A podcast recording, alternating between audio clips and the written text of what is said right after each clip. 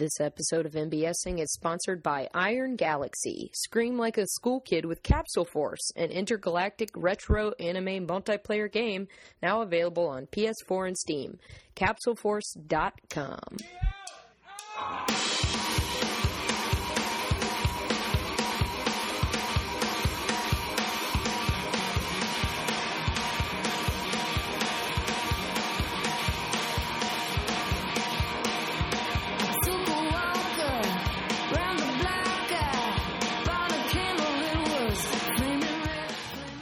Welcome to MBSing. I'm your host, Mary Beth Smith. My guest today was Lisa Burton, and she talks to me about her love of science. Lisa and I have known each other kind of peripherally in the Chicago comedy community for a bit, but we are on the verge of working on a new project together, and this was such a delightful way for us to get to know one another better, and we could not have been more uh, excited to realize that we had some similar background in terms of um, both of us went to school for science while also doing a lot of theater, and we get into that herein in detail. And uh, I think it was so much fun to hear about the ways that Lisa's experience in life has been influenced by her scientific studies and the things that she's done since then as a result. And it was it's kind of crazy to hear some really similar things that I've thought and felt in the past just reflected back at me um, in such a, an interesting way to know that we had had um, these common experiences. And I'm really excited that this was kind of the beginning of a friendship as far as I can tell.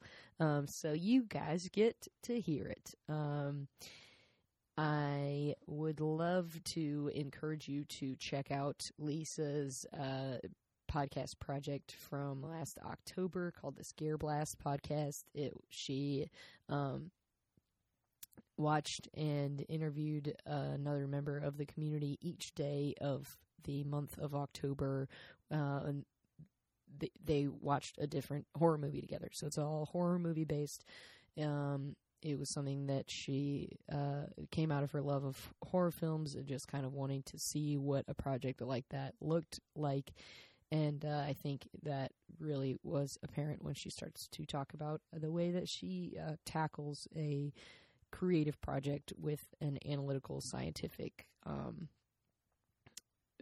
thought process.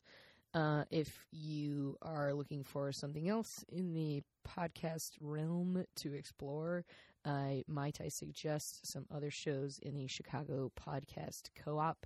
The Blastro podcast is a pretend science show hosted by a horrible doctor from the Italian Renaissance. Dottore Bolladoro and his guests explore new science topics every episode. Blastro podcast. Let us experiment with yourself. I think it's also worth mentioning that you should check out Talking Games, uh, which is Tim Dunn, Clayton Margerson, and Kellen Terrett teaming up with special guests to discuss their thoughts and feelings on the world of video games.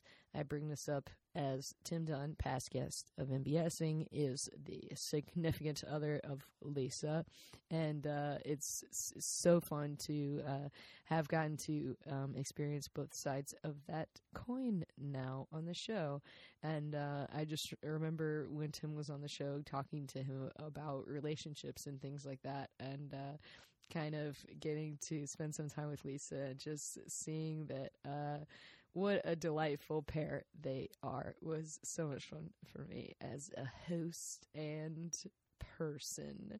And I even give him a little uh, hypothetical guff at one point during the show, but I'll uh, let you experience that for themselves. Man, what a joy this conversation was. I can't wait for everyone to listen to it. If you enjoy this or any of those other Chicago Podcast Co op shows that I recommended, go on to iTunes, rate them, review them, share them with your friends. It's the best way for us to reach other people is by the people who listen encouraging others to experience those fun things for themselves. Lisa is a great advocate for that, and I would love for others to follow her lead. Uh, every Thursday night at 9:30, I have a show at the Annoyance Theater called the Fishbowl.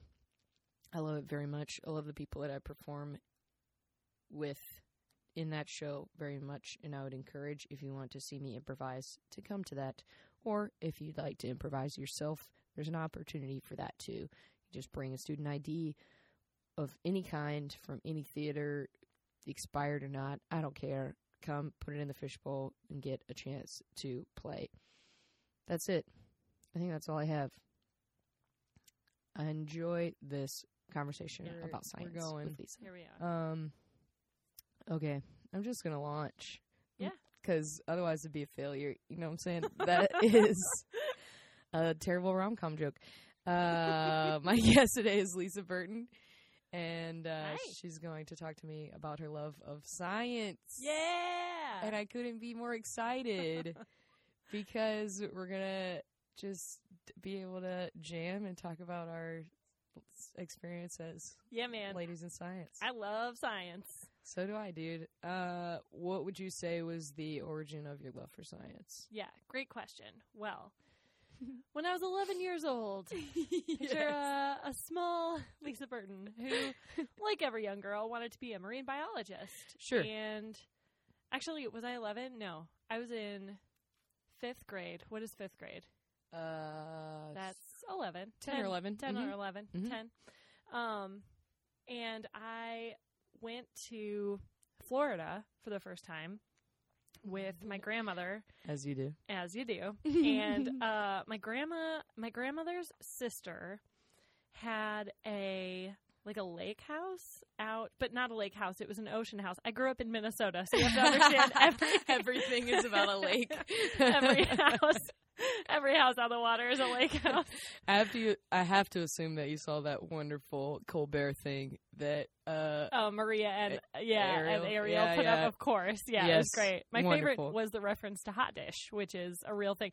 I didn't actually realize that people elsewhere outside of Minnesota don't say words like hot dish or um what was the other one I love so much that people were like, "What is that?" yeah, this is this is why I brought it up because I watched it and I was like, "This is hilarious.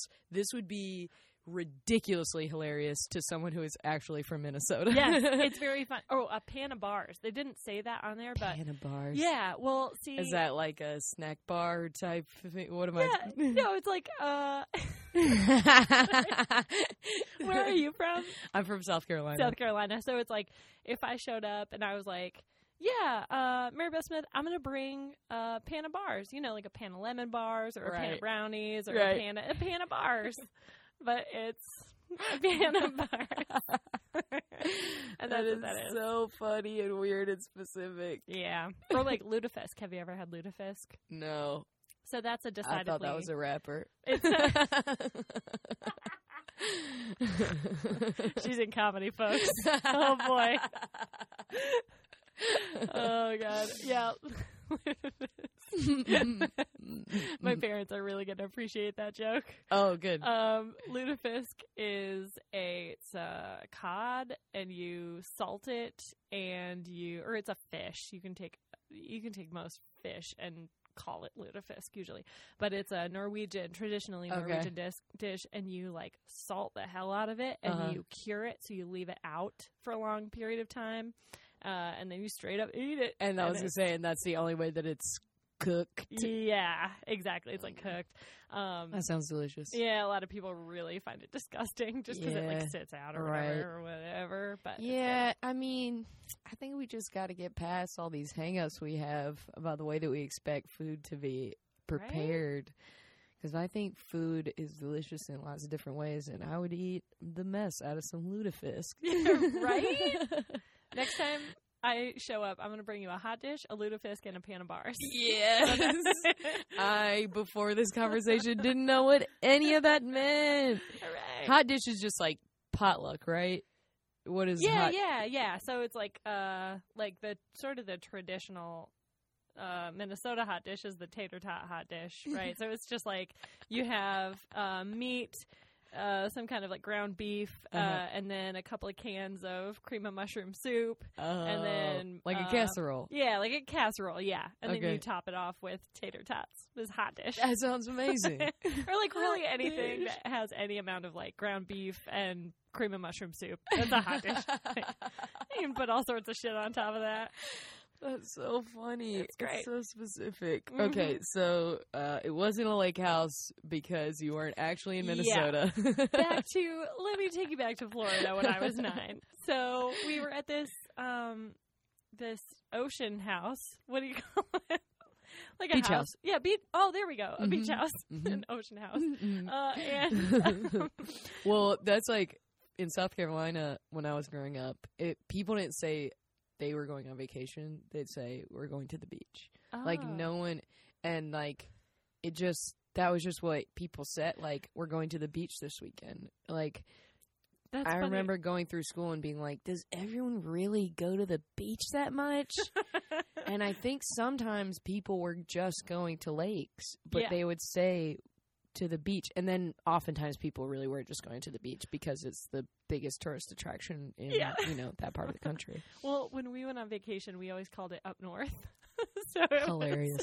yeah. So it was like, and because most of the lakes were up north. I grew up in Rochester, Minnesota, just like southeast Minnesota. hmm So we go up north to the lake. Go up north. Um, but yeah, so we were out on this beach by the ocean, and there's this long pier dock thing, but the dock was near the water, so it wasn't, I guess, a proper pier or whatever. Okay. But it was down near the water, and uh, and there were dolphins swimming, and it was beautiful. And I was like, oh my gosh, this is a. Th- I'm nine years old, and my mind is being blown right now. Sure. I've Yeah. only ever seen these in Lisa Frank, and so this was Hilarious. incredible. and so, um, so I guess like just the vastness of the ocean when I was nine. I Yeah. was like, this is beautiful and amazing. that was was that the first time you'd ever seen the ocean? oh yeah, yeah. And so, um, yeah, I just fell in love with it. And you know, looking down into the water, and you could see all the shells and all the like everything that was going on down Yeah. there. Like, what is happening? it's totally un uncharted. You know. Yeah. It- yeah, it was it was amazing. So that that my love for that grew, and then that trip was only a week long, and it was just me and my grandmother. And then I got back, or my grandmother and I, I got back from my grandmother You're- and me. My grandmother and me. That's how you say that. No, yes. 'Cause I wouldn't say I. Because you would say it was just me. Me. It was just my grandmother and me. Anyway, Yes. so I got You're back. you're a better woman than I for even trying to parse all that out. I am I hate when my coworkers right now are my coworkers are I don't want to say terrible with grammar, but they're not great. Sure.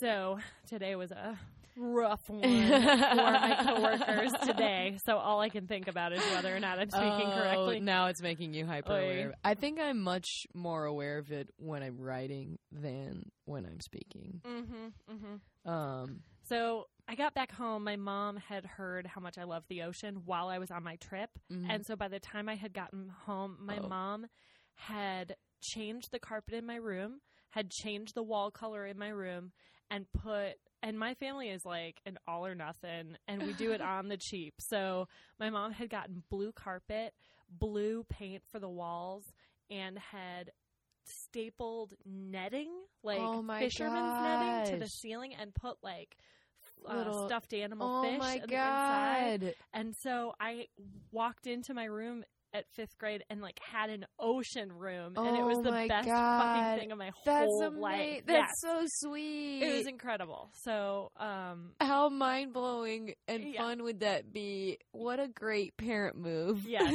my parent, All or I mean, nothing. my parents are great. that's so sweet. Um, so it was great. So that coupled with the fact that I had one of those, um, gosh, I had one of those wildlife books that was all fish. So I used to just page through it. It was like a child's encyclopedia, Mm-hmm. but it was just all ocean creatures. And so I used to page through that. And like my favorite one, of course, is an anglerfish because those are big and scary looking. Love it. And um, yeah, so so I just had this fascination with everything ocean. So when I grew up, I was like, I'm going to be a marine biologist. I'm going to do this. I'm going to be a marine biologist. And Sure. so I, but growing up in Minnesota, like I didn't have. like much to work with there. Sure. Um, nor Yeah. did my family have a lot of money growing up, so we didn't like go to the coasts Mm-hmm. ever. Mm-hmm. Um, and so by the time I had gotten to college, um, I had only really been to the ocean that one time. Oh. And uh, but I knew that I wanted to be a marine biologist, and so I and I was dating a boy at the time. Yes. Um, and we had been dating. We were high school sweethearts. We're gonna talk. We're gonna end up talking about love anyway. Yes. Uh, we were high school sweethearts. it was inevitable. Yeah. And I was on my way to college. My parents were taking me to college, and he asked me to marry him. and I said yes. Oh my gosh. And so I started college married to a boy, and I wanted to go to a college near where he was. So I went to a Minnesota college. By the way, the Ivy League of the Midwest. Uh, the what school? University of Minnesota in Morris, Minnesota. Okay. All believe, right. Uh, school of like 2,000 people or something. But you guys got like legitimately got married. We got engaged. Right. Okay. So we yes. got en- we were engaged. That's And what I thought. Okay. Mary Beth Smith, I was straight up engaged for a month of my college career. Before you were Um, like, ooh, I overestimated what this was. yes. Now, to be fair, to be fair, It's hilarious. uh, that guy is great. First Okay. of all, sure. and he, uh, we disengaged. And then We still dated for like two years after that. Okay, that's good. It's good that you were able to kind of be like, whoa, whoa, whoa, we should step back. Um, Mhm. That's very responsible of you. We were really in- responsible. Eventually. So, um, but I went to this school in the Midwest and I wanted to be a marine biologist. So I had like created a degree. Like I wrote up because Oh, you could write cool. in Sure. a degree. yeah. So I did that, um, which meant that I had to take like all the ecology courses, all the lakes ecology courses, all that, which was amazing for me. Like I Sure. loved all It of was. that. I'm sure it was still super interesting, Yeah. just not totally pertinent to actually wanting to become a marine biologist. Right. Yeah. So, and then I had planned to take a semester in Cairns, Australia, uh, which is right on the coast next to the Great Barrier Reef. It's where they have all those big um, stations where you can go underwater. You can spend a few weeks underneath, like Holy underwater in the. Great Barrier Reef, and like Oh my um, god. I didn't do that, and I'll tell you why. Because I loved a boy. oh no. I know. a different one? a different one. Lisa. So the traveling abroad that I did. I just feel like I should go ahead and say, Tim Dunn, do not stop Lisa from following her dreams. Let's just gonna call him out right here. Oh. Look, I've grown up. Let's let's be let's be real. I'm in my early 30s. Okay, Sure, so sure, like sure, I've sure, sure, grown up a little yeah, bit. yes, yes. I just wanted to. I wanted you to be able to go to Australia. I look back on me and I wish that I had gone to Australia. I think. But uh, that said, But you loved a boy. I loved a boy, and I so I ended up uh, double majoring. I also, meanwhile, while all of that, like I was planning this trip to Australia that never happened, and I also fell in love with the theater program because I went to such a small school. Was a liberal arts college. I was able to double major in Yes. biology and theater. Lisa, we are the same. I can't like I also went to a liberal arts college. I didn't double major, but I was a chem major and all of my extra time was in the theater department. Every Ah. one of the theater professors wanted me to double major, but I just like didn't quite have space for it in my um you know what I needed to take. But I took like 8 theater classes. I was in a show almost every semester. I was in the improv group. This we Amazing. are same. We are the same person. Okay, so tell me, did you? I Um, love that. me too. Did you? Uh, what what school did you go to? I went to Furman University And- in Greenville, South Carolina. Ooh, I love Greenville. I, I love did- Greenville too. They have the BMW test track. yes. In Greenville, South Carolina. Yes. Yeah. let me tell you, I went, I am really embarrassed that I'm about to say this out of my mouth. I did a Sears Auto, uh, a series of Sears Auto commercials Hilarious. online. You can find them on the web, on the online webs. oh, definitely Um, gonna write that down. um, and uh, but what's really fucking cool about that is that I got to drive BMWs around on that test track. That's so cool. It was dope as hell. Are you like a car enthusiast at all, or was it just like Well- a, a sweet thing that you got to do as a result of doing these? You know, I don't know that I'd call myself a car enthusiast. I don't not know about cars. Okay. And I say that saying uh, my um, Paul dad, who is technically my stepdad, but he raised me. He's my Paul dad. He um he's a car hobbyist. So Okay. he builds hot rods. awesome. So I have a working knowledge of brands, types, styles, uh, Very cool. years, like of cars. Okay, so I have like a, a basic working knowledge. I also like have a basic working knowledge of an engine of a car. say, Awesome. right? So, uh-huh. um, Much more than I could say, probably. maybe I know Uh, a bit about the science that goes into how an engine works. Hey-o, chemist over here. Uh, yeah. So we talk about combustion engines. engines. Engines. We got some straight up combustion. Get some carbon in this motherfucker.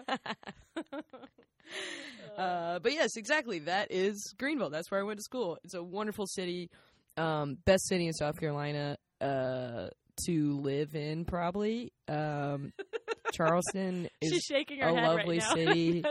Um, but I wouldn't say I'd rather live in Greenville than live in Charleston. But Charleston's probably the best like tourist type city, like destination city in South Carolina. It don't go anywhere in between. Just Yeah. like pick pick one or the other. Greenville also, if I'm not mistaken, has a miniature version of uh, the Green Monster.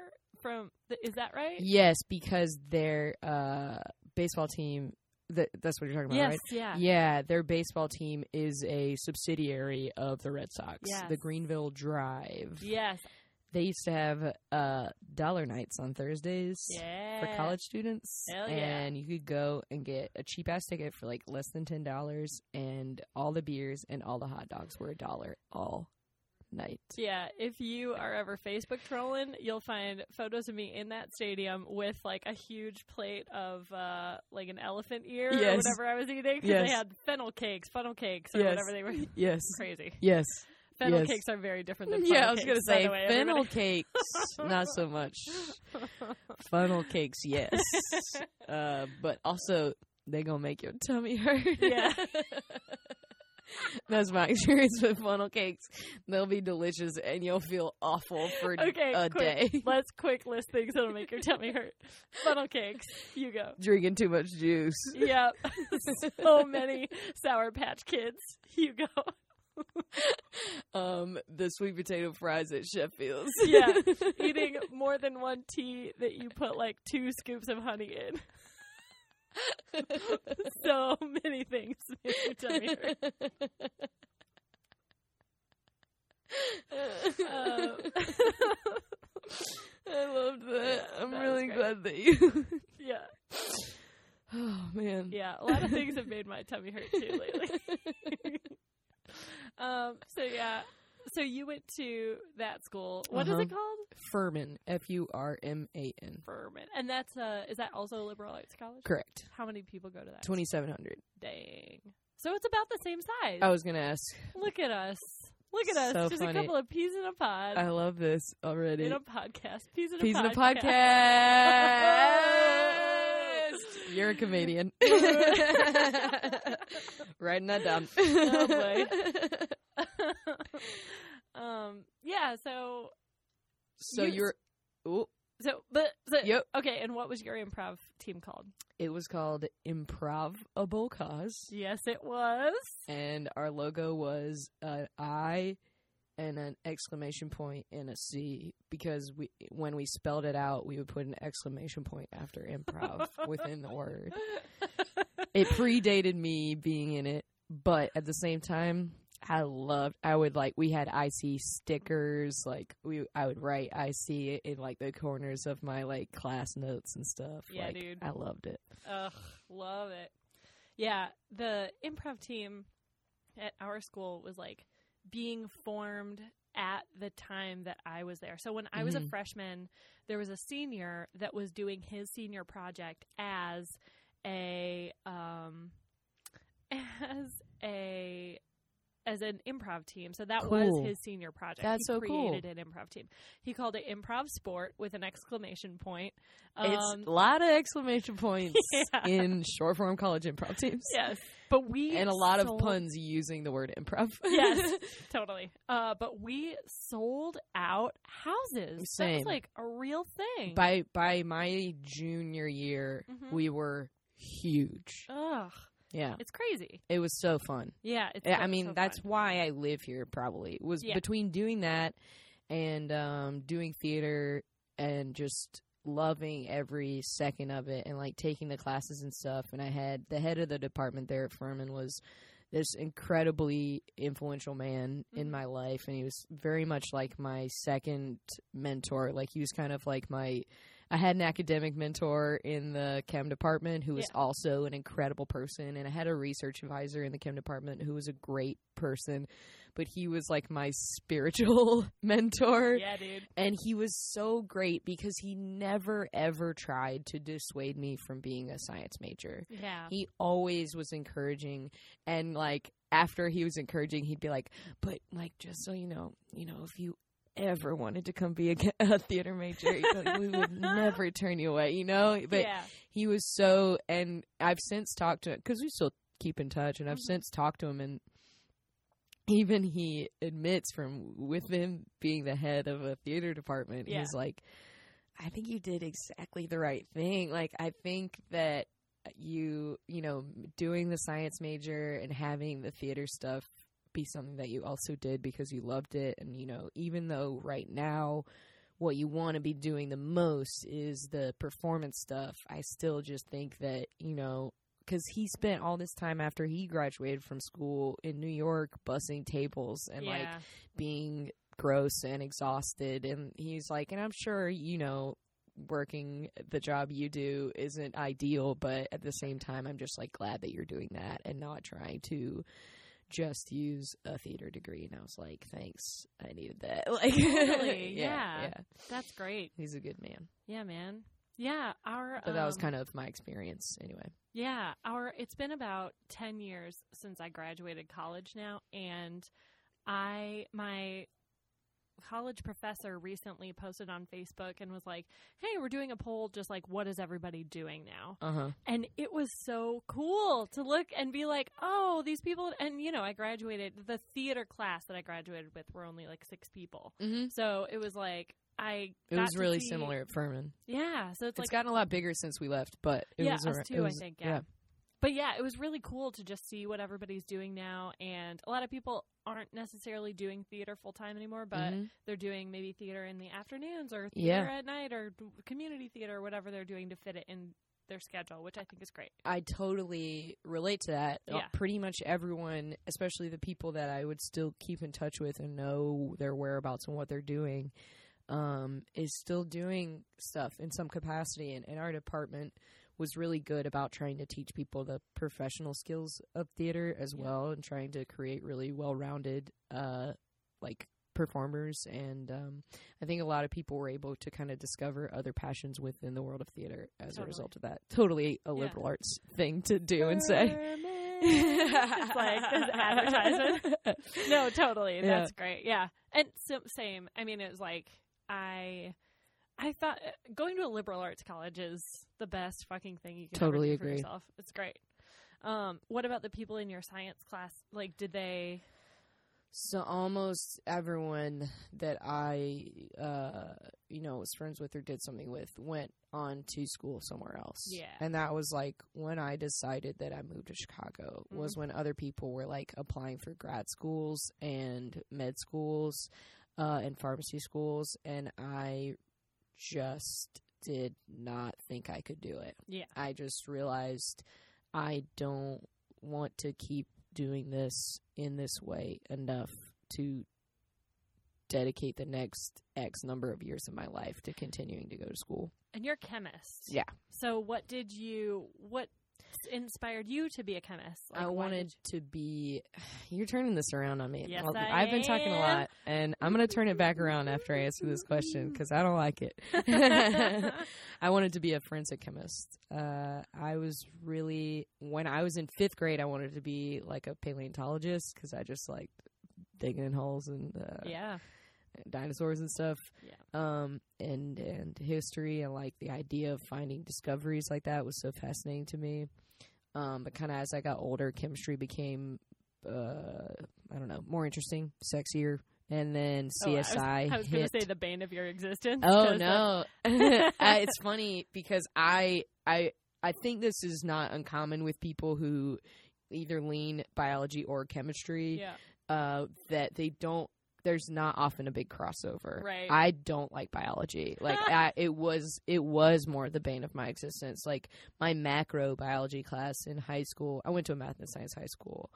Um, All right, fancy pants. uh, I'm such a nerd um but my my macro class like where we had to learn about all the like vertebrates and like Mhm. all of these really specific things about birds and i was like this it was just only so interesting to me it was hard Mhm. um but my microbiology class i crushed because it was all like cellular level things that are so much more to me you know chemistry related you know Yeah. Um, so that was definitely a, a moment where I was like, yes, I am. And, and my chemistry classes I really enjoyed. So it was like, okay, my interests are in the right place, Yeah. at least academically so far.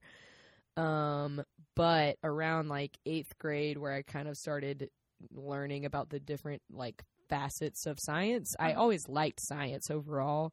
But once I kind of started separating things into, you know, physics and chemistry and biology, etc., I was like, oh man, chemistry just seems really cool. Mixing this stuff together, finding out what stuff is made up of.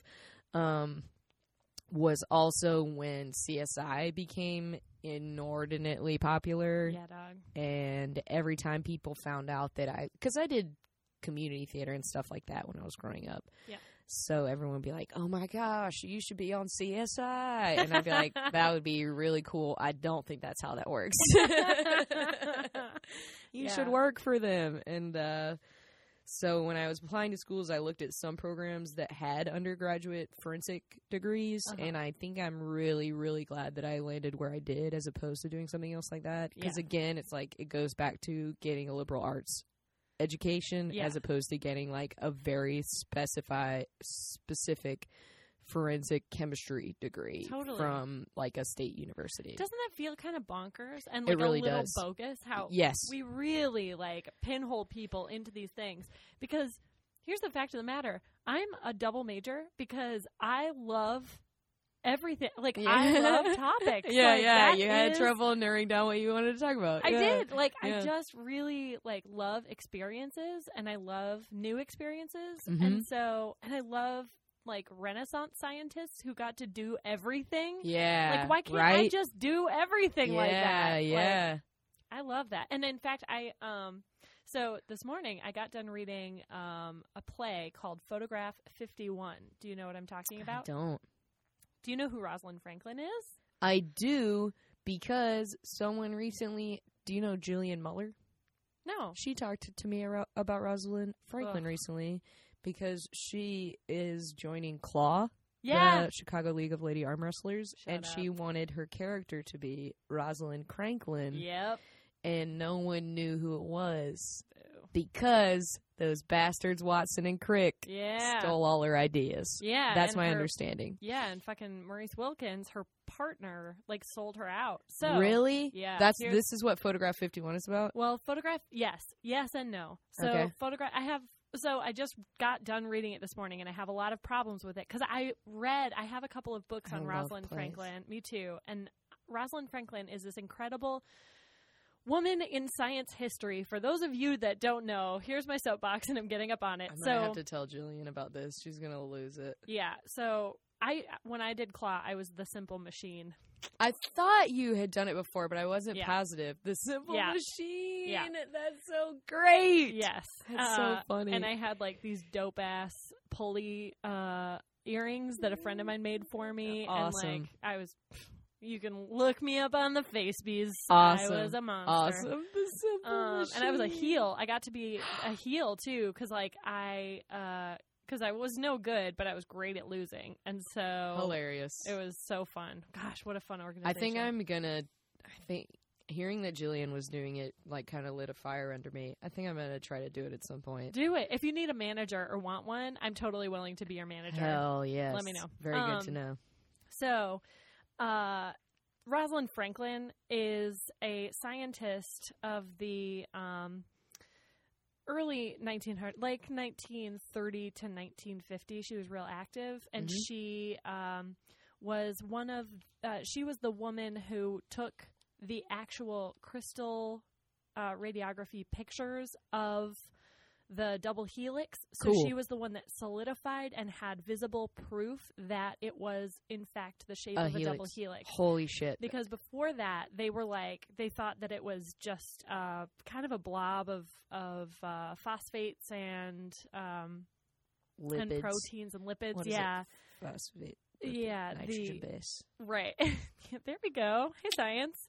Um, That's bio, man. yeah. But it is small bio, so it's easier for me to wrap my brain around. Yeah, and really, Weirdly. yeah, and and weirdly at that at that level, it's chemic chemical, Mhm. like it's all chemistry. Exactly. So for you, of course, Yeah, I be- my degree was just a chemistry degree, Mhm. uh, and I had to take a couple of extra physical chemistry degrees Yeah.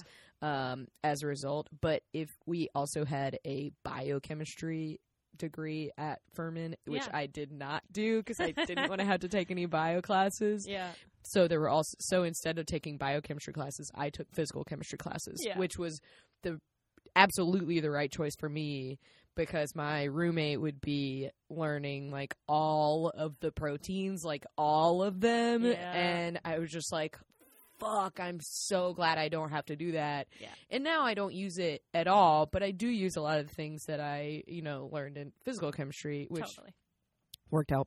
Yeah, yeah. I mean, the I failed organic chemistry twice before I finally fucking passed. Oh, chem is so hard. It's the worst. It's so hard. I I- don't like having to memorize things. Sure. I like just learning things, and I understand that you're supposed to be able to learn all these patterns Yeah. and rules, but it's just like English. There's all these exceptions, and you just have to memorize them, and it's Yeah. hard. it is hard. It's hard until you're in a lab working with something specific that you're like, oh, this is applicable. To So- true, Yeah. Mon frere. And it's like you what I loved about biology is that I could step outside and be like, "Oh, I know exactly how the photosynthesis is working in this blade of grass." Or like, I know exactly how the anthocyanins are turning the leaves colors on the trees in the fall. Like I know exactly how things are working Sure. and how they work together. So I I that's I love that about biology. Mhm. Um and how yeah, just how applicable everything is. Similarly, chemistry is applicable in a totally different dimension that Mhm. I cannot even begin to try and understand. Yeah. Um, back to Rosalind Franklin. Uh, Please. glad we got back here. So she is this incredible I woman. love this. I don't even have to host. Yeah. You're a great host. um, she's so great. She um, so she and uh, Maurice Wilkins were paired up at King's College in London after a num- after her having gone through a number of different colleges, uh, being a professor or a, a graduate student at colleges that did not allow women in the lunchroom. Like, so this was in Damn. the yeah, like in the 30s, 40s, and 50s. hmm Um, she was a Jewish woman uh, growing up in Great Britain during uh, World War II. So that was all part of it. She also was in France for part of that time, which was fucking bonkers. She um, and then finally landed again in London at King's King's College with um, Maurice Wilkins, and the two of them were doing pictures, X-ray radiology pictures of these helices or well DNA, but they Mhm. didn't know what the shape was yet. And meanwhile, you've got fucking Watson and Crick in the United States that were doing similar work, and then you had Linus Pauling that was doing similar work. Like they were all. It was uh, the race. Uh, the Oh, race right. to the double helix Sure. is Yes. I believe a book that Uh-huh. you can buy and and read.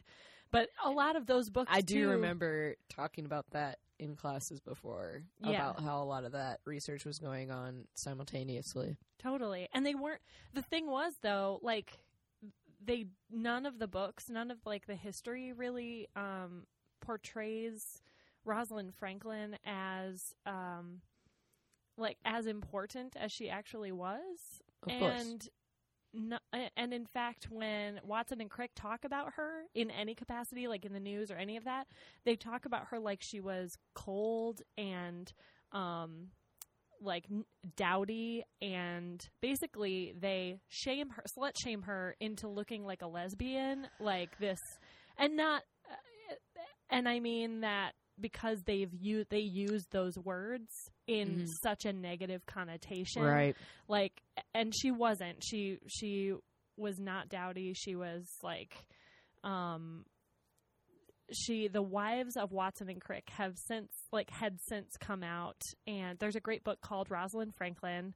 And uh it, it's just basically backtracking the author backtracks and is like wait wait wait wait wait. Let's look at who this woman really was. Uh-huh. she used to take summer vacations with her whole family. Like her dad and mom used to take all her brothers and sisters out to the alps. They would do um they were like pretty well off jewish family in london.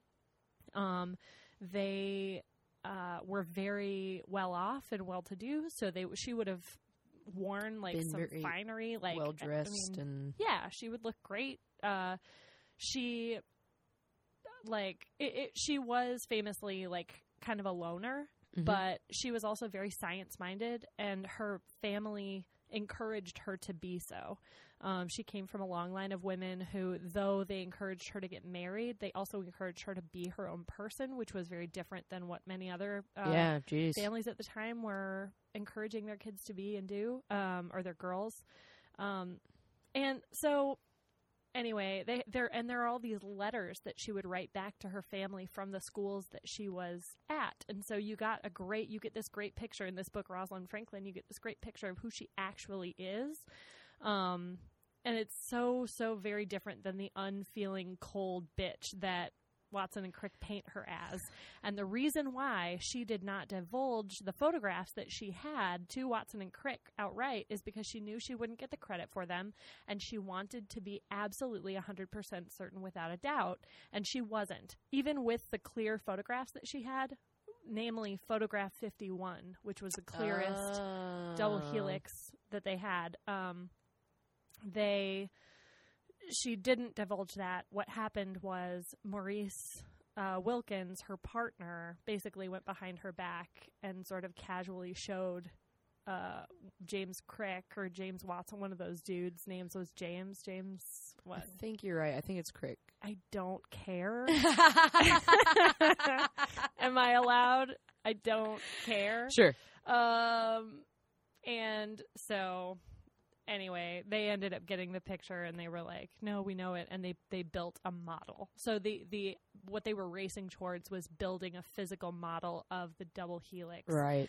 Um, and That's they- fucking Bush League. is bush league, and it's just bonkers. Photograph fifty one is a decent play. It's a little boring to sludge through because Man, It's good. hard to write a good play about science. Mhm. And it's such a bummer because there's so many stories like that that should be interesting. Are you what's that fucking play called? I don't think I've ever I think I've I think I saw like a stage reading of it or something. Um it's what's it about? Niels Bohr and um someone else. It's a name of a town. It's the name of a city. Copenhagen. Uh uh Is that what it's called? Yeah, I th- don't know. I think that's right. Ugh.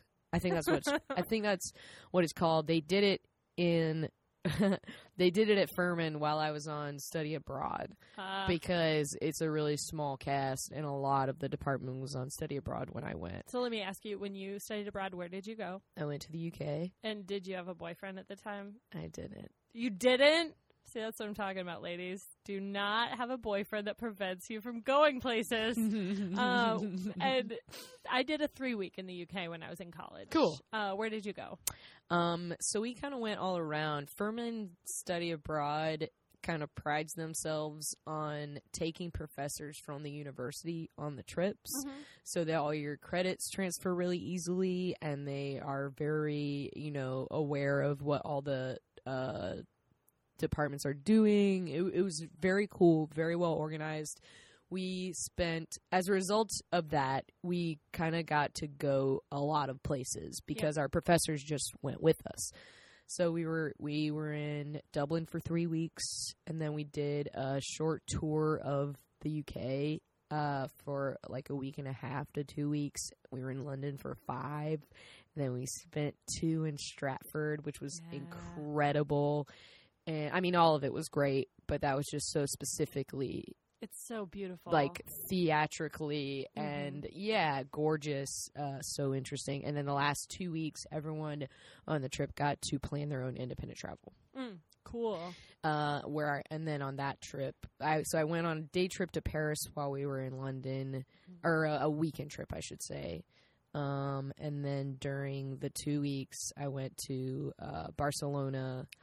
Um, oh, the first week I went on this like we found this really inexpensive cruise that we did of the Mediterranean. Yeah. So we went to. It started in Venice, and we went to uh, Athens and uh, Izmir, Turkey, and Istanbul, Turkey. Another city in uh, a smaller city in Italy, and uh, Dubrovnik.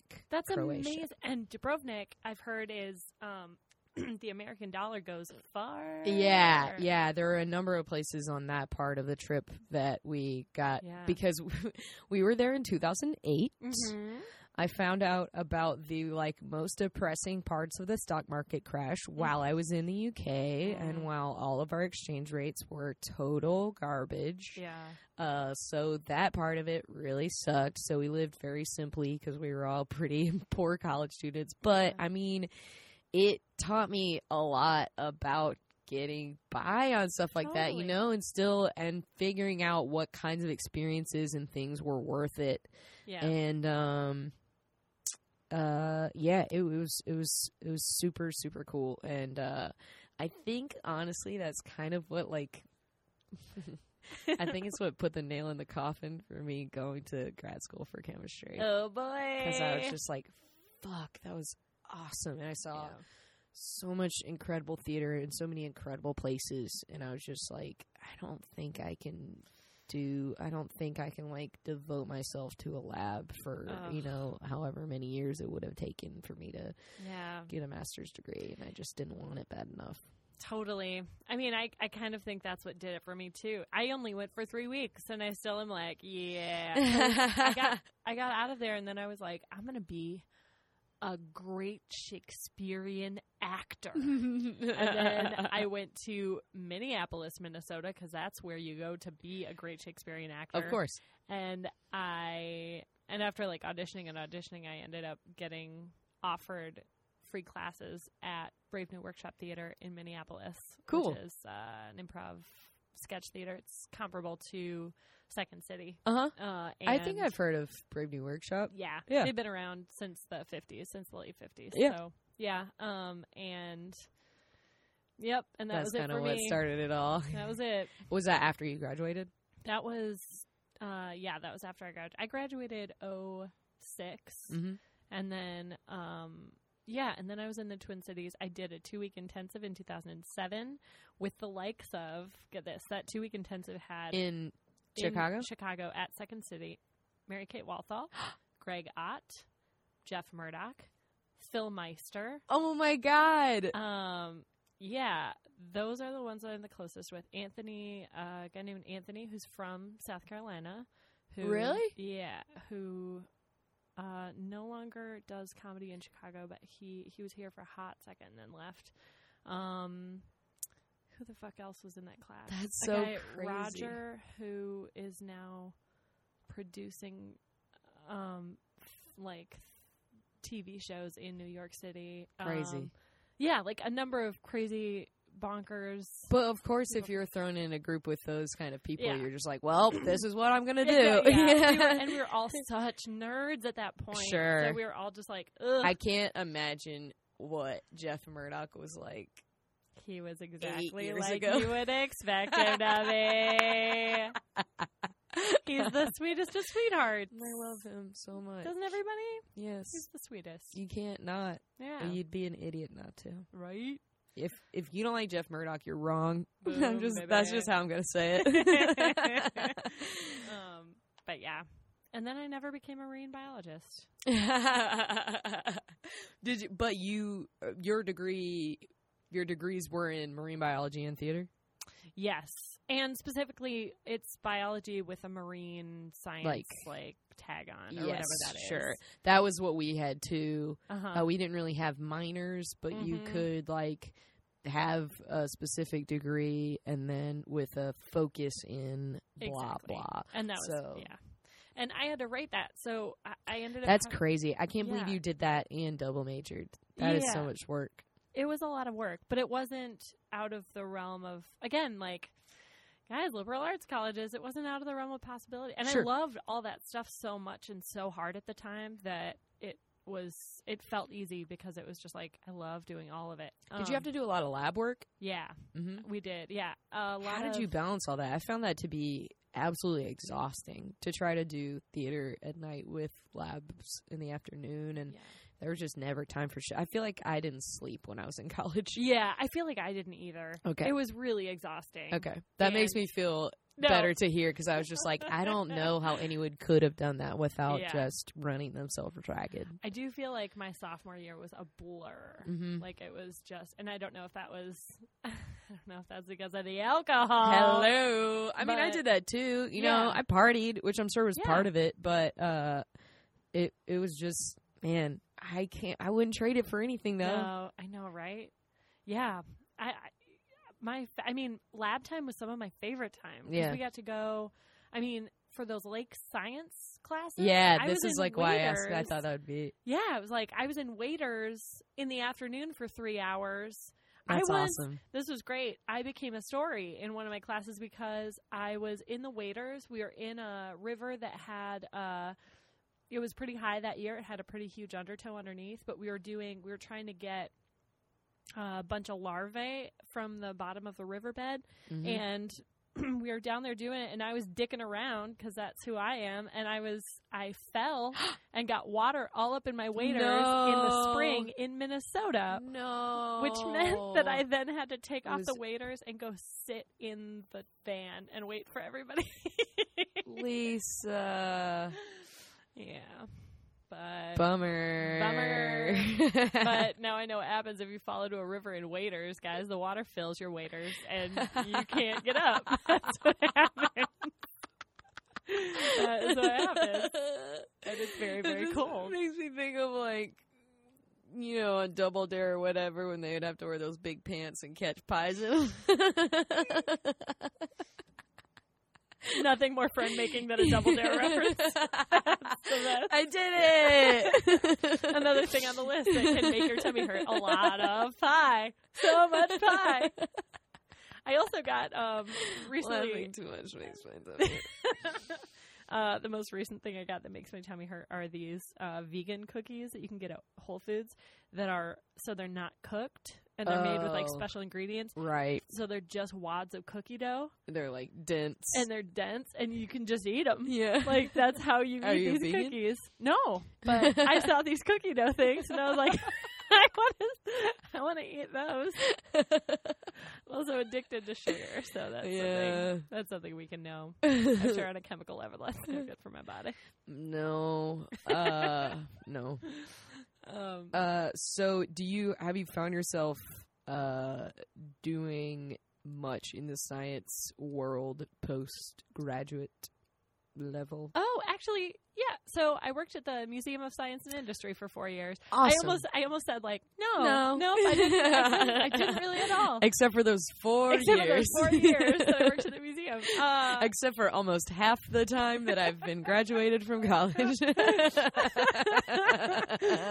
I did. And I, I mean, working on cruise ships. So I also worked on cruise ships for a few years. That uh, I was on the ocean the whole time, Right. and that was that amazing. makes perfect sense. Yeah, I mean, I- I, remember uh, Erin Land talked specifically about her love of the ocean on the Mhm. podcast. Mhm. Uh, I want to say like a year ago, Yeah, um, maybe even a little more than that at this point. And she said the same thing basically. Like when she did uh, boat, she was like the only one of her cast who was like, "Guys, look at this!" Like, and everyone was like, "Yeah, we get it. It's cool." And she was like, "No, No! Yeah. it's the ocean. yeah, yeah." Totally. And that's I I mean, if there's anything that I absolutely miss, it's that. And I can't I don't think I can live in a city that doesn't have water next to it. Like it's just I'm a I'm, my mom always used to say I'm a water baby. That's, That's just the way so cute. But I like the I got to snorkel in Alaska, Oh, which was crazy. that's awesome. They have the largest uh, variety of starfish in Alaska. Did cool. you know that? So they had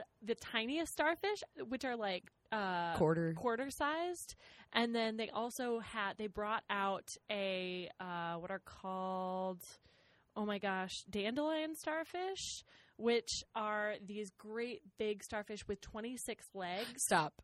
That's and so they cool. have yeah, it was really really cool. And let me tell you an anecdote that they told us because Please. I'm really excited about this. So they had. Uh, the fishermen who were crab fishermen, clearly in Alaska, Uh, they were uh, fishing for crabs. So they have these big boxes that have a hole in the top and uh, some bait in the bottom, and the crabs crawl in and they get And stuck. can't they can't back get out. back out. Sure.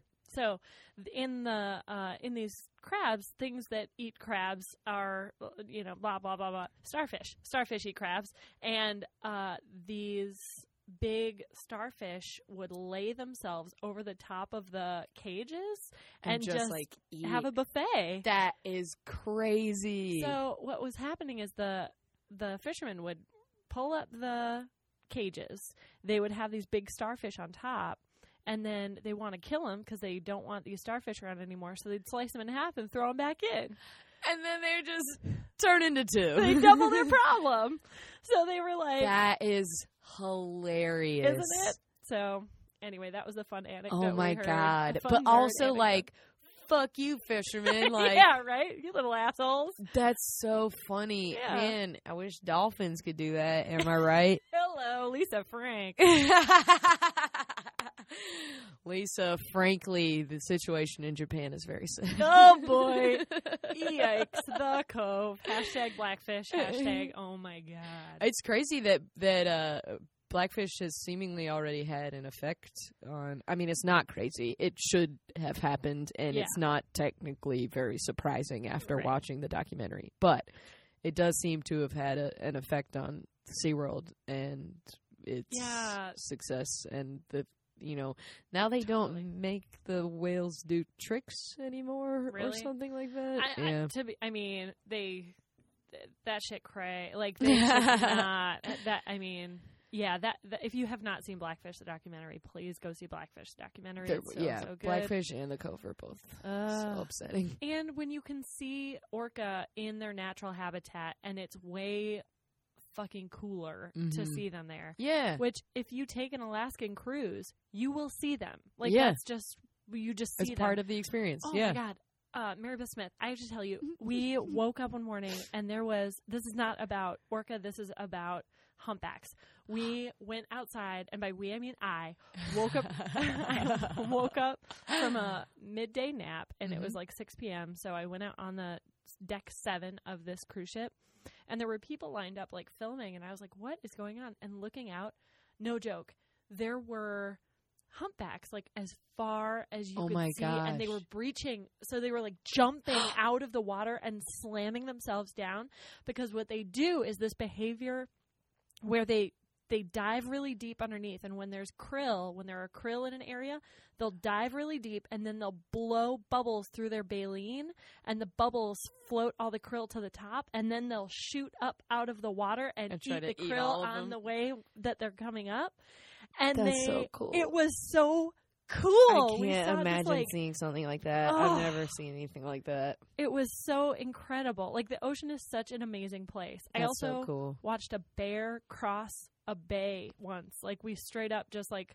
watched a bear swim across That's a so bay to the other. It was so cool. Yeah, I I did an Alaskan cruise when I was in like eighth grade, so it's hard to remember. But I remember we went to Glacier Bay Yep. because we did the inside passage, Yeah. and that was incredible. You know, like you've never seen anything like that before. You're just surrounded by walls of glaciers. Yeah. Um, but also, I think we tried to keep track of because I think we had to. I think it left from Seattle, but docked in Vancouver. Totally. Like, uh, Vancouver is one of the stops that they usually do. Yeah. and I think we like drove back from Vancouver and like around throughout the whole trip we tried to like keep track of everything we saw. And we saw like a moose, some elk, a bear. Like it was crazy. Whoa. Yeah, and it's just like it's so easy to uh close off that part of the world. You know, Yeah. does that make sense? Totally. To Do just you, uh, sorry to interrupt. Do you go camping? I haven't in years. I like to, but I haven't really since I was growing up. Yeah. Are, I, oh, I that just sparked this memory where I we woke up one morning. I was camping in the Rocky Mountains, and uh, with a boyfriend of the time. At least Shortly he after- didn't stop you from going camping. he didn't. he made us go camping. Um, so we went camping, and you can get like a backcountry permit in the Rocky Mountains for at- at the time it was like forty bucks. I'm sure Nice. it's still comparable now. Um, and so we went for five days, and what you do with with a backcountry pass is you just sit down with a ranger and you tell them which campsites you think you can hike to every day, mm-hmm. and then you they know what nights you're going to be at what campsites, Okay. so that if you get lost or if you don't make They it can back, try to find you. they'll find wow, that's like kind of scary, but also it's good they have that kind of system. totally. right. yes. Um, what was scarier to me, I think, w- were like all the warning signs about wildcats and about um, Yes. mountain lions. Yeah. Because I was like, oh, I'm tiny and full of food for a mountain lion. Like- uh, this is a good discussion. How many mountain lions do you think you could feed? Ooh. Well, to me, a mountain lion is one of those things that they eat something and then, or they like kill something or find something that's dead and then just like eat the whole thing Uh huh. over the course of. I don't, that's they're one of those animals that like eats a lot all at once and then doesn't eat for a while, right? Yeah, yeah. So But like a hungry mountain lion, uh, like in one sit, and like how many how many mountain lions do you think you could feed in one sitting? four, Full grown mountain lions. yeah. Okay, cool. Maybe, yeah. Just saying, like, if, I just feel like if four of them were around me eating Yeah. my dead body, Yeah, yeah. Four. I And just feel you- like that would be like a good meal for all of them. Because if you think about it, I'd be bigger than a lot of the things they'd probably be trying to eat. You Mhm. know, because I bet they eat small game too. Yeah. it's like if they, you know, killed a raccoon, they'd be like, "All right, Yeah. meal," and I'm like, four raccoons. and that's like something you know now. Yeah. You're like, Yeah, I guess so. uh, Yeah. I saw a post on Facebook today Mhm. that was just a picture of this woman standing next to a sign, and she looked real scared Mhm. because the sign had a deer on it. And it, but it was like one of those caution signs, you know. It looked like a deer crossing sign, but then underneath that it said, "Beware of falling deer. Jaguars like to put the deer that they kill into trees." And the sign said nothing about bewaring the jaguars. and I was like, you know what? That is a very good point, ma'am. oh, that's so funny. yeah, yeah, that's a real thing I saw on the internet today. Because I mean, maybe you wouldn't. That's the thing is like jaguars are elusive, so Yeah, they probably wouldn't want to come out and be seen. Yeah. But But they could probably fucking kill you and carry you up into a tree and eat you. for sure, for sure, they could carry. If they can carry a deer up into a tree, I'm like a third of a deer. Ooh. I'm a third of a deer, but I'm four raccoons. Four I feel like I'm. I could be like a full fawn, like a like a fawn, sure. or um. I'm like, yeah, I'm like a third. I'm more than a third of a deer though, but I'm not quite half. Two fifths. There we go. Is it more than a third? Yeah. Three fifths? Wait, Three fifths would be more than half. more than half. So, So yeah, maybe two- not more than. Yeah, two, two fifths is more than a third. Two Oof, math. Yikes, guys. We've been out of college for a little while. We might be ma- we might be science people, but like, ooh. Uh, yeah, I I think I could feed um I think I could feed one full grown mountain lion and like four cubs, like three or four cubs. Ooh. Okay. I think like if I were drugged back to a den, Okay. I had to think for a hot second what that was called. A Yeah. Nest. nest. Cat nest. A know. cat nest. Uh, I always think about like um when I think of animals falling out of trees, I think of snakes. I always worry about Mm. snakes. I'm not scared of snakes. I actually like really love snakes. I I'm not really specifically scared of snakes either. I don't like ants. You're an ant, you're you're like anti ants. And I Is it because you grew up in the south? Do you guys have fire ants? we do have fire ants. That is certainly part of it. Most of it is because I read the Animorphs book series, and there was a whole book where they turned into ants, and it was terrifying. They could not control those ants. One of them pinched another one in half, and I was like, if humans can't control the brains of ants, they could very well just take us all over. Like it Yeah. is a great fear of mine to just be like engulfed by them Oh, and like yeah. carried away because something about there only being one of something large is less terrifying than there being a lot of something very small. That's te- that's really terrifying. I um had never experienced fire ants, and then I went up to Halifax on a cruise ship, Mm-hmm. and I was climbing all over some rocks by a waterfall because I was like, "This is fun." Yeah.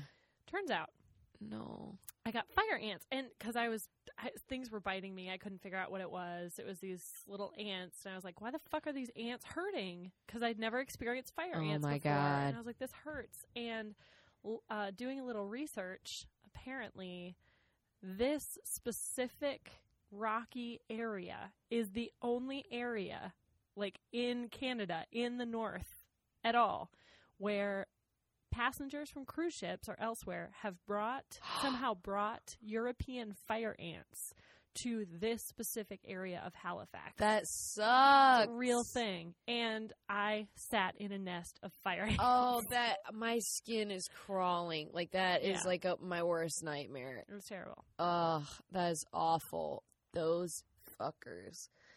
Fire ants are terrible. They like we. There were times when I was growing up, if the weather was right and it was the right time of year, where I could like walk outside into my yard and like count how many giant fire ant hills there were. Because South Carolina is also very, especially the Piedmont, Mm-hmm. which is just like the middle section, is very notorious for like red clay. Oh yeah. Uh, so the um, like there's like red clay and then kind of like looser red sandy soil and then kind of like a topsoil. But all the fire ant hills were totally red because they would use all the like Clay. clay and the sand, which was all red. Mhm. So you could look out at a yard uh, that was like, you know, just looked like a normal brownish, grassy yard and count like, oh, fire ant hill, fire ant hill, fire ant Oh, hill. It was terrifying. Awful. Yeah, yeah. And the worst was like, I would hear stories of people's dogs because, like, you know, people kept their dogs in their yards who would like roll around in ant hills and then just be like covered. And I was like, no, No. No. And Yeah. why would those dogs do that? I mean, just like not you know, if they're just like rolling on the ground to scratch their back, you know, the normal reasons the dog would like like dig in a yard or roll around in a yard, but they would just like do it in an anthill. Sounds like some stupid dog. I will say none of our dogs ever did that.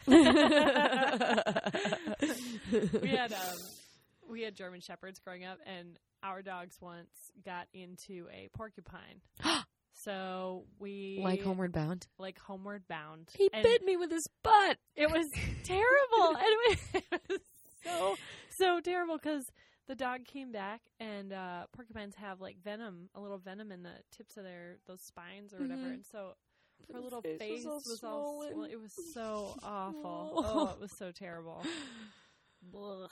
That's so sad. Yeah, it was the worst. Uh, well, so, uh, when you were, we talked a decent amount about like this, the uh, animal life and science of living on a cruise ship. What was your experience like working at the Museum of Science and Industry? Oh, yeah, Do you think it was like fun, or were there times where you're just like, ugh? I mean, there's probably a little bit of both. Yeah, yeah, all of the above. Mostly super fucking fun because the job that I had was called facilitator three position, so which no longer exists. That job no longer exists because they, I don't know why, they got rid of that whole section of the museum that does the shows. Mhm. So there are no longer really science shows that you could see anymore. Oh, bummer. So they used to do a chemistry show where we would uh, blow up a hydrogen and a hydrogen oxygen balloon. Like, yes, it and was like light it on. Yes, It was cool. so- yes, so fun. that was the kind of sh- like when I went to summer camps. I didn't. I wasn't like a year. I wasn't like a summer long summer camp kind of Mhm. girl. I was like a go to this one for two weeks, go to this one for one week. Like Yeah. I kind of hopped around a, soccer camp, a Girl Scout camp, but Uh-huh. I went to a couple of sci- different science camps. And some stuff that I saw there, Yeah. like to this day, is still stuff that I'll be like, "Guys, did you know?"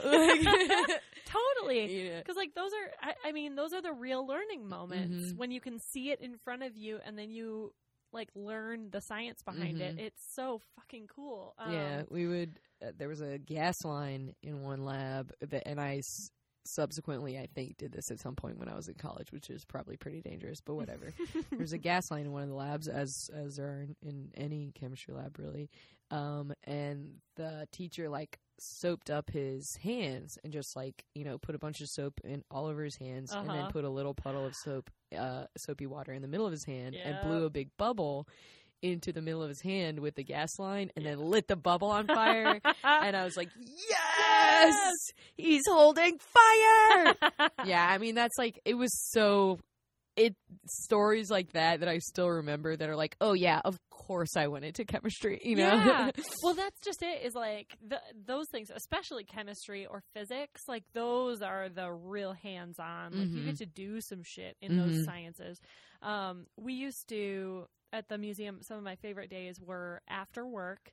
We would have test days for new experiments for the chemistry show, or like uh, for the Halloween show, we would put a, a hydrogen balloon inside a pumpkin and we would carve the pre-carve the pumpkin, but we would leave the shapes in the pumpkin so it looked like a full car- pumpkin. So we called it a self-carving pumpkin. So then we would put a hole in the back of it, put the balloon inside, and then we'd light the balloon, and it would blow, Blow all the uh, bits um, out. That sounds so awesome. I cannot imagine being a kid and watching that happen.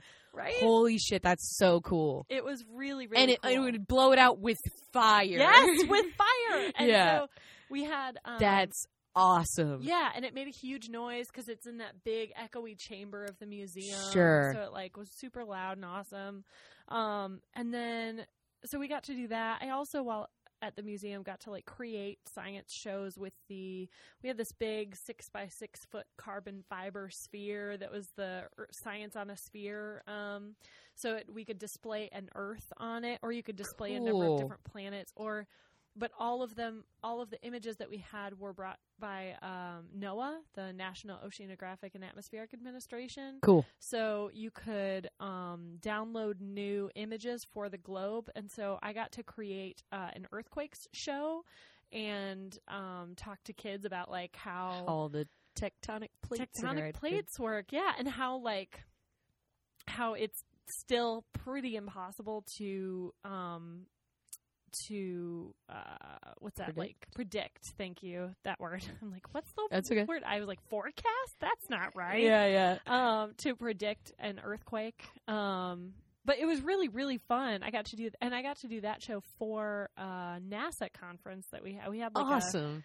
teachers conference where we had nasa people and noaa people and it yeah it was just such a cool experience to work at the museum um That's very cool. and and it was because I had a biology degree and also Sure. um I had worked as an F1 facilitator one on the floor t- doing tours for a while. Um yeah, Yeah, a- I'm sure those. I'm sure that kind of uh, academic background would be exactly the thing they would be looking for when they were hiring people. yeah, not to mention it's the um only building left from the World's Fair of 1893. That's right. Yeah. So the My friend Charlie Carroll, uh, Yeah. I was going to say who I think you know, Yeah. uh, did the podcast about Chicago history, and he told me about that during that episode. It's the coolest. Yeah, like yeah. that particular building is just breathtaking to go. it's see- all. It's just like a white, like marbly Yeah. facade. Yeah. Yeah. It's uh in the back of it you can still see the Japanese gardens which have plants that were planted in there in 1893 that like they just kept the garden growing and so no way. they Yeah, it's beautiful. It's gorgeous. That's awesome. And they also have a big lagoon back there where they used to have, um, like during the World's Fair, they would have uh, gondoliers come up to the back of that building because it used to be the arts, the fine arts uh, building. It was Uh-huh. it, just like such a historic, cool fucking building. That's to see. awesome. Um, so yeah, it was really neat to work in the largest science museum in the Western Hemisphere for a while. That's Um, so cool. Yeah, and then yeah, and then of course the cruise ships. Like I, like like I said, I got to go snorkeling a whole bunch, and um, yeah, snorkeling in Alaska, and of course like did my fair share of shell picking Mhm. and exploring. So That's yeah. awesome. it was really really fun. That's so cool. I love when people are able to kind of uh I think this show has shown me a lot of time like instances where people are able to incorporate things that they're really passionate about into their lives uh out, you know, not necessarily kind of like with within being a performer and outside of being a performer Mhm. uh 'cause that's most of the people that I get to do it but I guess I I like to say uh within being a creative you know? Because sometimes I do, you know, I've had uh, my friend Kevin Budnik would never, you know, really think of being a performer, but he's a great comic artist, you know, and uh, all the things that he loves and talks about influence is being a comic artist artist just as much as all this other stuff influences us as you know stage performers. Totally. Well, and I do kind of feel like I feel like the way I approach comedy is a lot like the way I approach science, which is with um, experimentation and thought and repetitive action and hypotheses. And it was really cool being able to do those cruise ship shows for that reason because yeah um, for example, there's a, a song called Awkward, right? So I'm socially awkward. yeah i think i've seen that yeah Right. So uh, you sing through the awkward song. At the very end of it, it's like, and we're all awkward. And they end the song. And then there's a long pause where we're all just left out there to like hang for a little bit to Uh-huh. be awkward for a Uh-huh. while. And um, on one of the ships, it got to be my job to sort of cut that off. So it was the most fun to like Cool. experiment with the timing of Yeah. that is. Um, there's also a great experiment you can do at home, listeners, with the Kristen Schaal is a horse video. Um, it's this video of just Kristen Schaal and her writing partner. I cannot remember his name, but he. i know who you're talking about but i'm not gonna remember his name either Totally. They they did this bit, and you can look it up on YouTube, where they're like, Kristen Schaal is a horse. Everybody can see she's a horse. Everybody can see she's a horse. Kristen Schaal is a horse, and they start Yeah, over. I was gonna say, I bet it's some sort of flat pattern. Yeah, it's just repetitive, and and she just runs around and plays like a horse. Acts like a horse. It's really dumb. Um, but you can count when the laughs happen. It's like they happen like at one, three, seven, nine. It's all the odd ones, but Uh-huh. then there's a long break but then they happen again. Like Of it's course. really cool. You of can course. time it out. It's really A, fantastic. a horse is a horse, of course, of course. She's a Uh, comedian, folks. Hello. yeah, I mean, I. That's so funny. Yeah. I remember, uh, uh si- like similarly, I, some of my favorite comedy, uh, are is moments like that Yeah. are like seeing how long something can go on and when it stops being funny and when it starts being funny again. Yeah. Um, Family Guy, I think. Ex- right. Yes. I. That's so funny because I thought the same thing. The Ah, when he hits his knee. Yeah. ah, that is so funny. Yep. It's so simple and Yep. it's so funny. Um. Uh, I, I I loved that bit in college. Like even before I thought about what like patterns were and things like that. You know, before I really had studied improv in the same way that I have now. Mhm. which sounds like such a like eh, before I studied improv, you know, but like fuck off. That's Yeah. what we do. Yeah. Um uh my I had a professor who was this he was like uh an older gentleman but just really weird and interesting and smart and funny but in weird interesting ways and not Totally. necessarily very traditional ways. He also loved magic. Like I'm sure if he and uh Nick Napier don't like know who each other is because of what you know how much they both are involved in the like magic communities then I'm certain they would like at least be very interested with one another and be able to carry out very interesting conversations. Um but he was just like this nice old uh professor that we had. I took his lighting design class and it was really fascinating um because he would speak about lighting design in this beautifully artistic way. But when I was directed by him on a couple of different occasions, um, he would always do this speech either like in during Tech Week or like right after the show had opened, teaching people about how to deliver lines while people are laughing. Huh. And he was like, the gist of it was essentially when you deliver a line that is going to receive laughs, hopefully, um, there's a wave of laughter, and he would always use his hands to demonstrate. So I'll do that for Lisa, but Yeah. obviously the listeners won't be able to do that. But he was, he would be like, "There's a wave of laughter, and at some point, you should be able to sense when the peak of that laughter is, and once you." Feel that peak starting to crest over, that's when you deliver the next line Totally. and he would always just like punctuate it in this very specific like you said scientific way yeah. and it made perfect sense and i've like never forgotten it Yeah. because he's like if you let it dip all the way back down and try to deliver another line then you have to pick them right back up into Yeah. the next line but if you catch it on like you know just after that crest then they're only you know then they only have to go back up from there to laugh again Yeah. And uh but you're still not stepping on the laugh you uh, uh like you know alternatively if you deliver it while they're still on the like reaching the peak of laughter then you stop it because Yeah. they want to try to hear what you're saying and they're like oh i guess i'll stop laughing you yeah, know Yeah.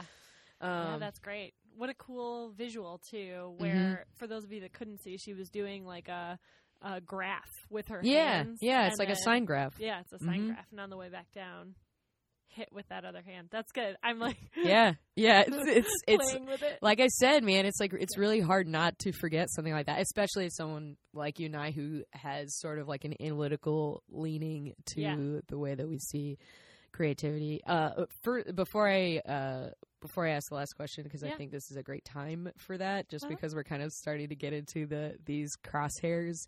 Um, is there anything where science is concerned, or where your experience in science uh, is concerned that you'd feel remiss if you didn't mention like anything coming in and thinking about well if i talk about science i definitely want to mention this Oh, I think Rosalind Franklin was my thing. That's good. because I just because it's on, it's so fresh on my mind right Mhm. now.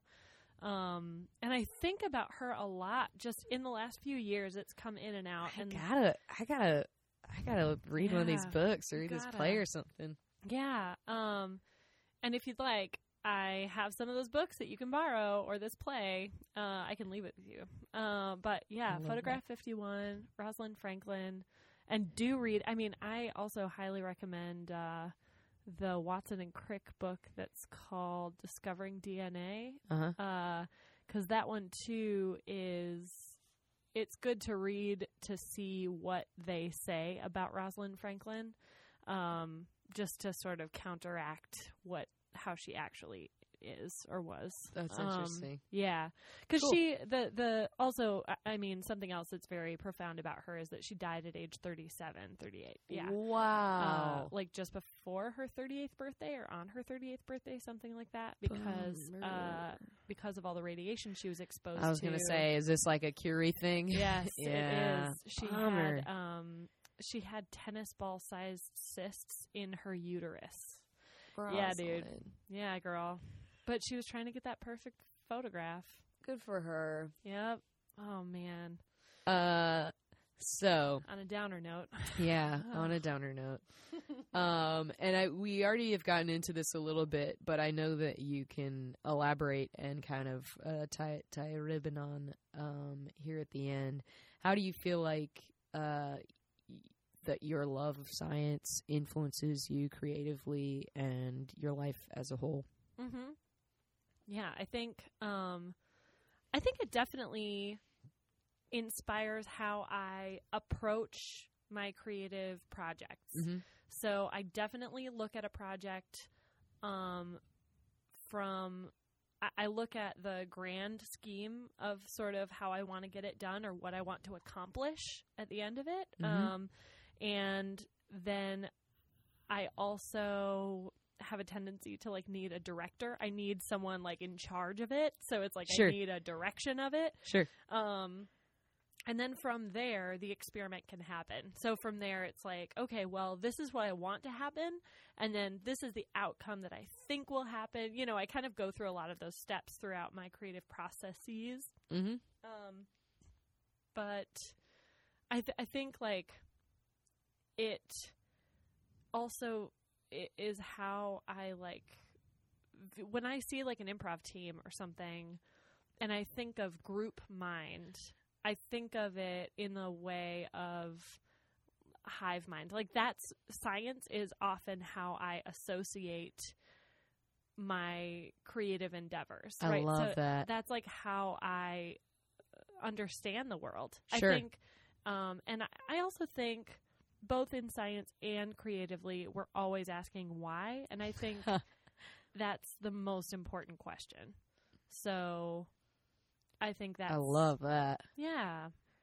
Um, that's how science has inspired me creatively. I think that's a wonderful answer. yeah, Thank you so much. yeah. Thanks for having me. This, This, has so been fun. a total blast. I can't wait to continue to work with you. Yeah, me too. Um, at the end of this, is there anything else that you can think of that makes your tummy hurt? That, Uh, that you're like, um, honestly, like this is a weird answer, kind of, but the last two times that I've gotten really sick, like I uh needed, I was like, um, like would sit down and be like, ooh.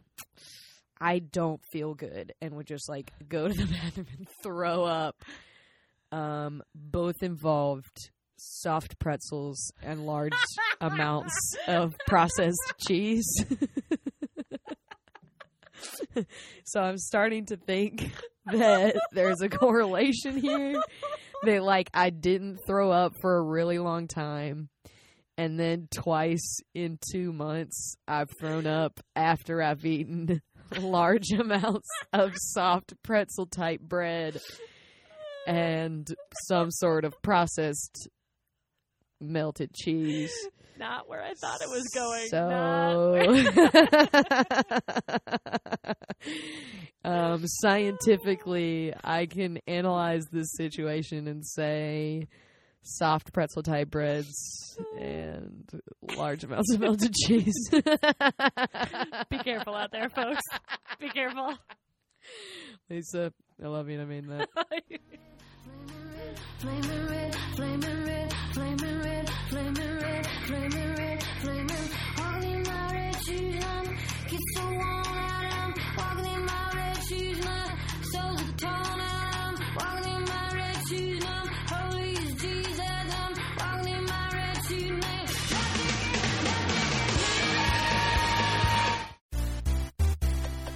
This has been a Nerdologues production. For more on the Nerdologues and our shows, please go to www.nerdologues.com.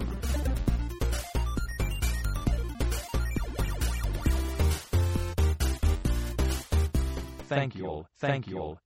I am GrabBot23548X.